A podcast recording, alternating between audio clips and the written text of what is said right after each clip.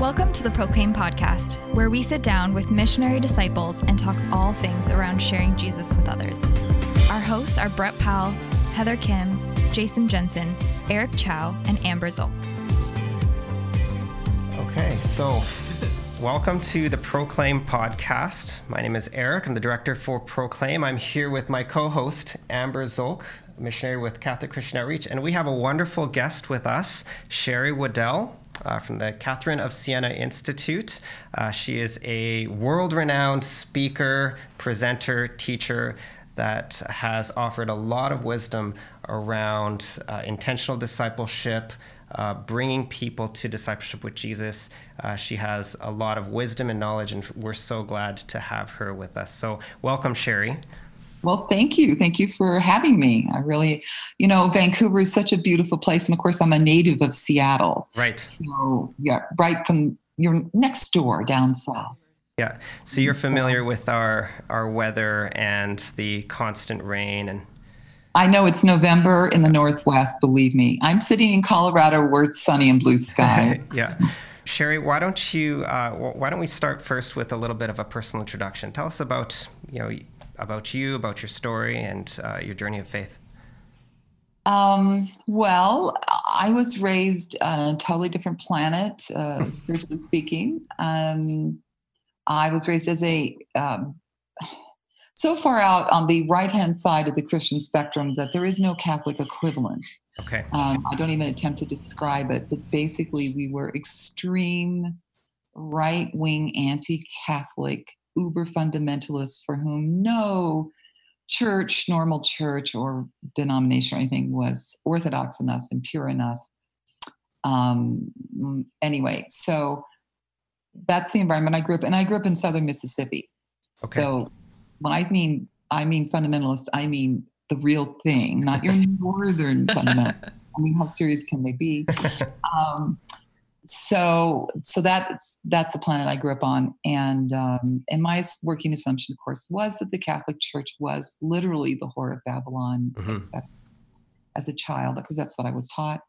Um, I had a, a, significant childhood conversion as uh, at nine uh, when I went forward in a classic Southern Baptist revival meeting um, to accept Jesus as my personal savior in that cl- kind of classic old style, and then um, and then had a uh, as a teenager, I I sort of left the practice of the Christian faith for some, a few years um, because there was so little space in that fundamentalist world for a woman to be intelligent or to be anything, pretty mm-hmm. much um, and then uh, had another conversion. What i thought of then as my adult conversion because i was all of 20 you know and mm-hmm. so sophisticated.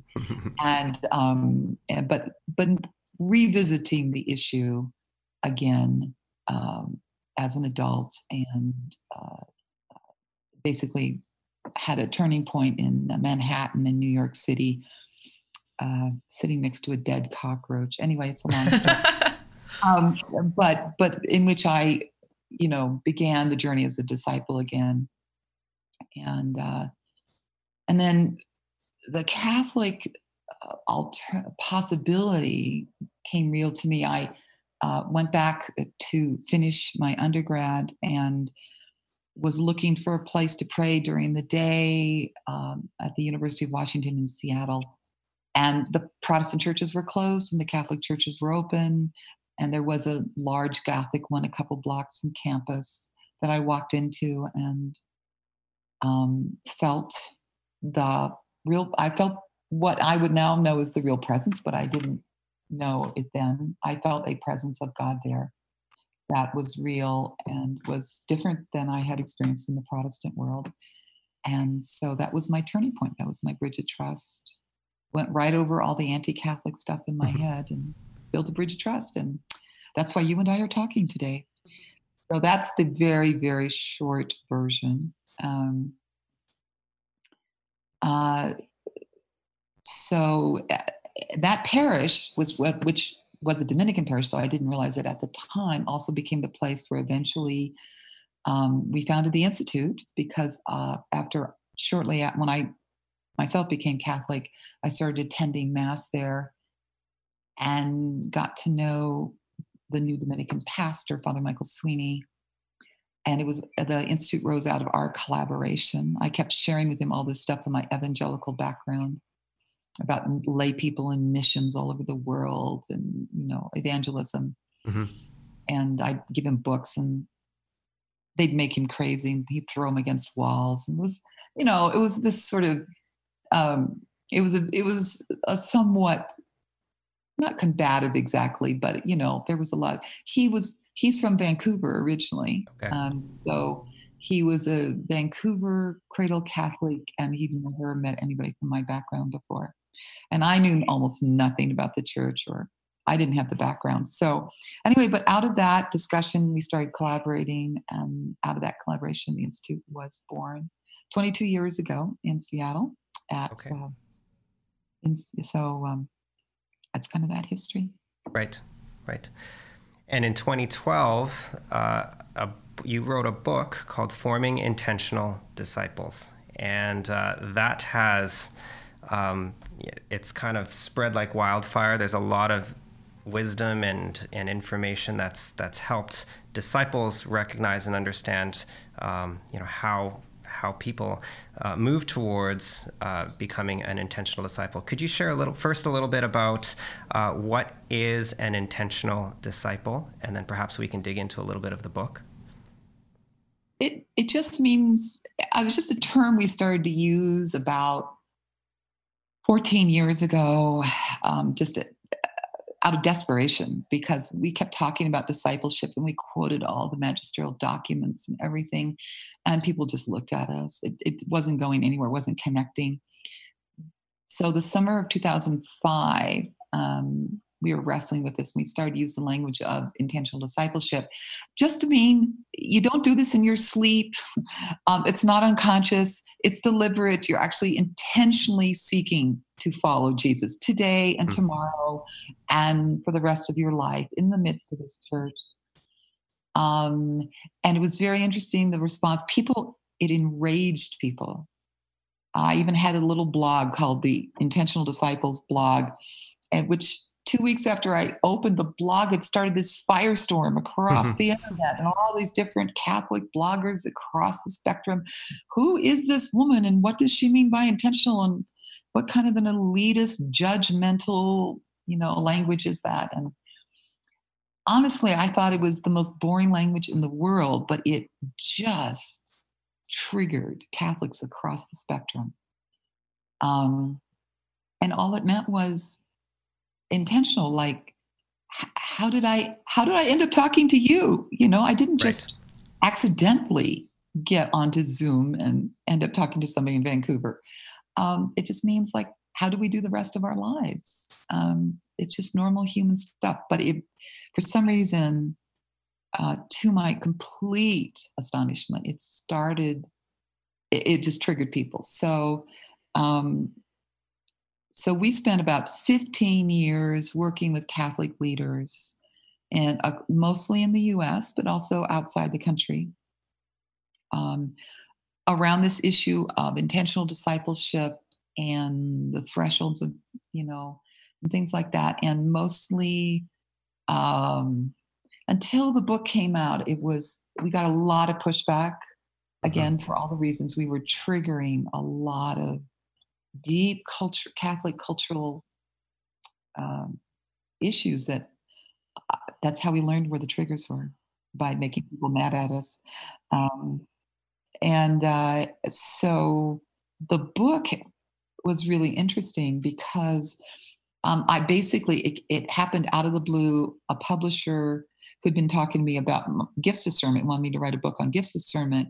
They wrote me out of the blue at 6.30 in uh, July, late July in 2011, and just said, "Oh, Sherry, I know it's you've been talking about a book, but you had no time, and are, do you have any time?" And I said, "You know what? I think it's fine, but um, but I am." Uh, you know, in fact, I said I, I had just drafted a book on evangelization to share what we had learned because the synod on the new evangelization was coming up in 2013 and I had just sketched it out. And I said, you know, I need to get this done, and then I'll do your book on charisms. And she said, "No, no, give us everything you had." So I sent her my draft, my you know sketch out of twelve chapters. Um, and seven year, seven hours, seven hours later, she wrote. She called and said, "We want it." So they bought it in seven hours. It was like being hit by a lightning bolt. Hmm. And I had six months to get it out, so my entire life revolved on a dime. Okay. Um, and uh, but it was the 15 years of failure and endless conversations and discovering uh, what becoming to understand that in depth the catholic assumptions and cultures about these issues and all the conversations we'd had with thousands and thousands of catholics and leaders through the gifts discernment process that's what enabled me to write it. Okay. Because um, i had spent 15 years learning what not to say how not to how not to talk about it right. where you where somebody might understand you. Right. But i i did uh, warn them at the time. I said my publishers i said you know we get when we do this live we get lots of pushback so you have to be prepared. And they said we're prepared. Mm-hmm. and there was no pushback. It just it went viral almost instantly. So right yeah. No one could be more surprised than I was. Right, right. Yeah, the idea of an intentional disciple sounds simple by definition. You choose to follow Jesus and you follow his teachings and his way and, and you, you orient your life towards that. And yet, the process to getting there and perhaps the internal wrestling and uh, the, the cultural influences can make it quite difficult uh, to move towards what seemingly could be a like uh, a simple definition and perhaps a decision. It sounds simple, but of course is, is life changing. It depends on where you're starting, and increasingly in our culture in the 21st century, especially in highly secularized uh, situations like the West Coast. Yes. Seattle was very much that way. Vancouver would be very much that way. Um, there's a lot of a lot of people grow up without even these categories. They, they just it's just not there. So they're starting a long way away, even if they're baptized Catholics. Of course, we know many of them aren't practicing. And even if you're baptized, you may not even have received sacraments of initiation. You may not even gone through sacramental prep. Your family, nobody in your life is practicing. Mm-hmm. Uh, so it's it depends from person to person, but um, it's it's a much it's a longer and intentional journey. Now people will not i mean we living i call it missiondom okay? We have we're christendom the old christendom model where we presumed the families would pass on the faith and the culture would support it the larger culture would support you. That's been gone really for uh, three generations now. Um, in our setting um, people, most people will not make that journey. I mean, it will be very intentional. It'll be a something they choose, and it'll be a series of deeper and deeper yeses and a series of deeper and deeper discoveries because a lot of things that those of us raised in deeply Christian backgrounds presume are not on their horizons yet. Mm-hmm. Yeah. Beyond the experience. Yeah. Yeah. Yeah. I've experienced and have seen those progressive yeses, um, you know, particular movements in someone's life uh, where they've moved closer and closer to becoming an intentional disciple. And what I appreciate about uh, your book and what you've written in there is a little bit of a language that identifies perhaps some of those categories uh, that that people might go through, and uh, you, you've you've referenced them as the thresholds of conversion. So why don't we get into that a little bit? Could you share us share with us the, the yeah. thresholds of conversion and walk us through it? Yeah, um, it, it's really fairly simple. Um, it originally was this was discovered in campus ministry, uh, probably in the mid 90s or so. And this is when the millennials were starting to show up on campus. And that, that was where the big cultural divide is millennials and younger. Anyway, it basically you start with trust. Is there a bridge of trust in place? Lots of cat, people raised Catholic. Either there was never a bridge or it has been shattered for some reason and they've left.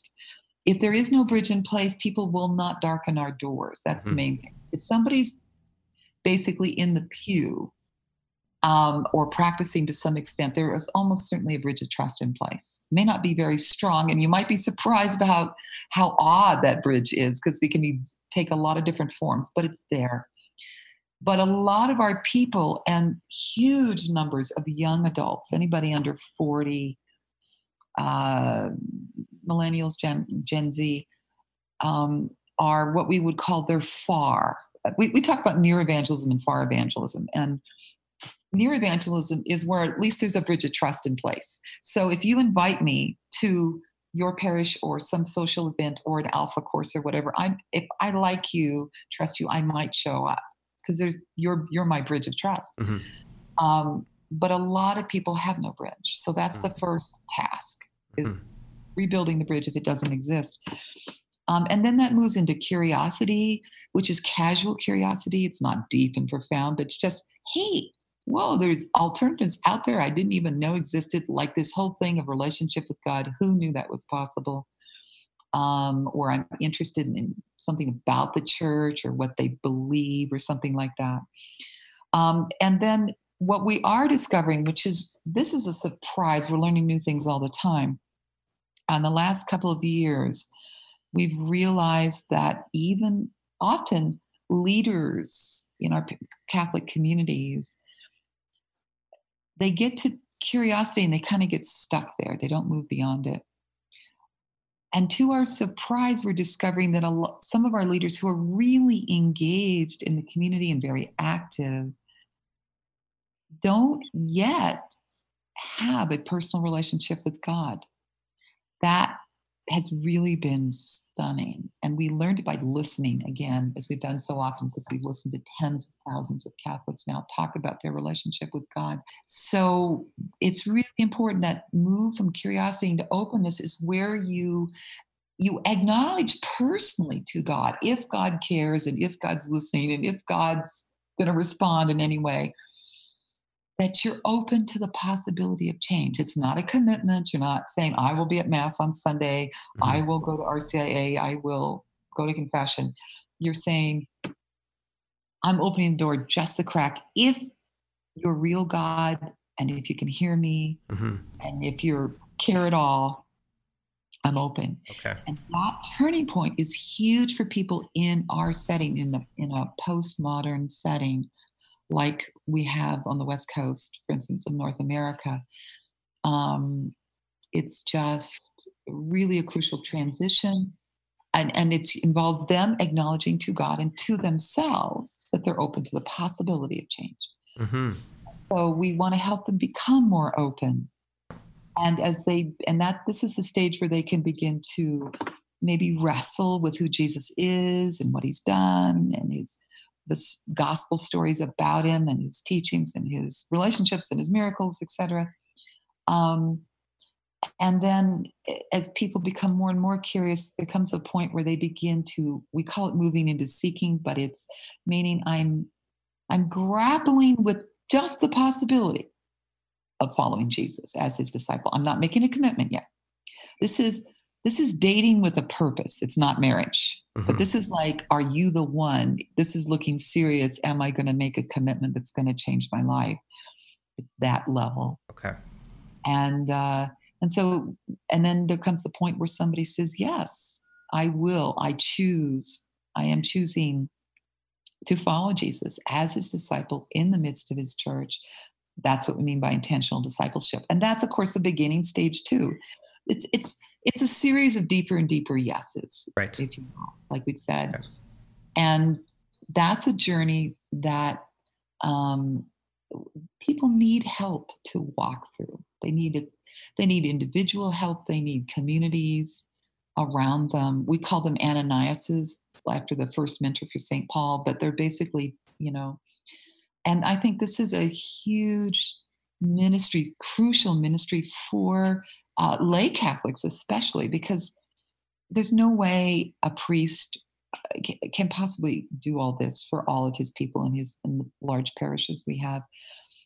But individual lay disciples can walk with people through this whole journey. They can help, they can be a personal bridge of trust. They can help people become curious. They can foster the move into openness and into seeking and help somebody even, um, you know, sort of drop their nets as, as Absolutely. we say.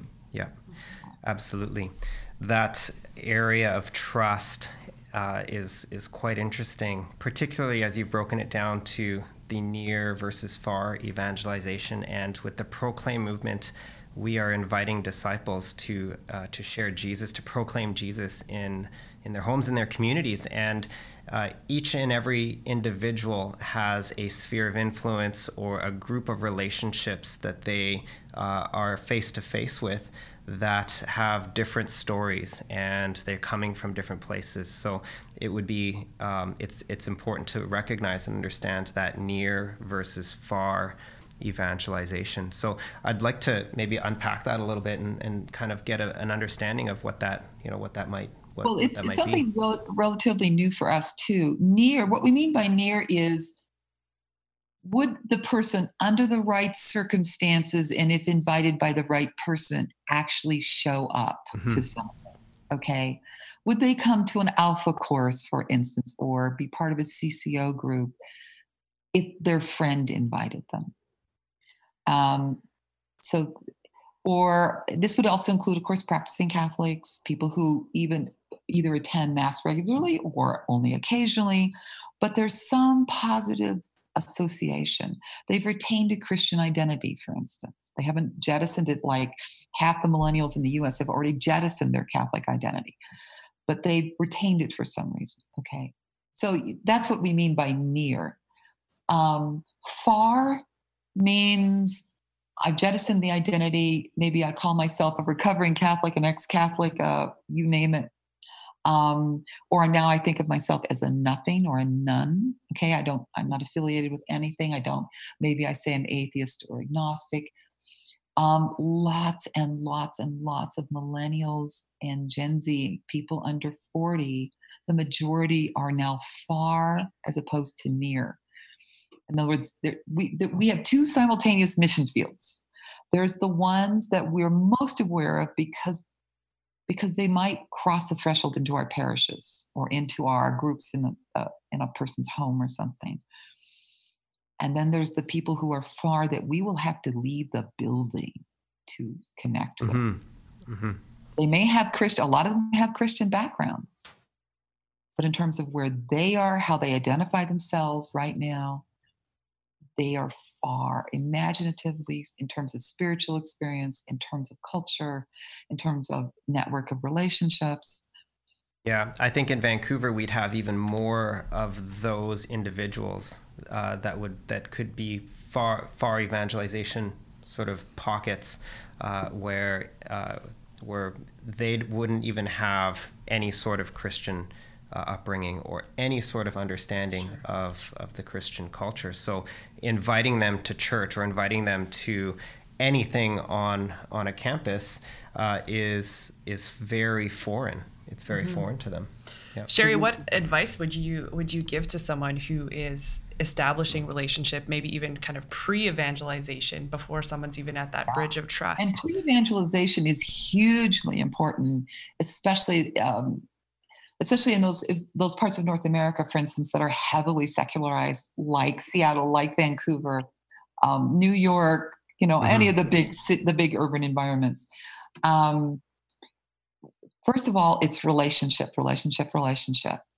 One of the most fascinating things, um, which has been very exciting for us, is to see a lot of the new studies that are coming out that indicate if somebody, even somebody from with no religious affiliation, for instance. They may not believe anything.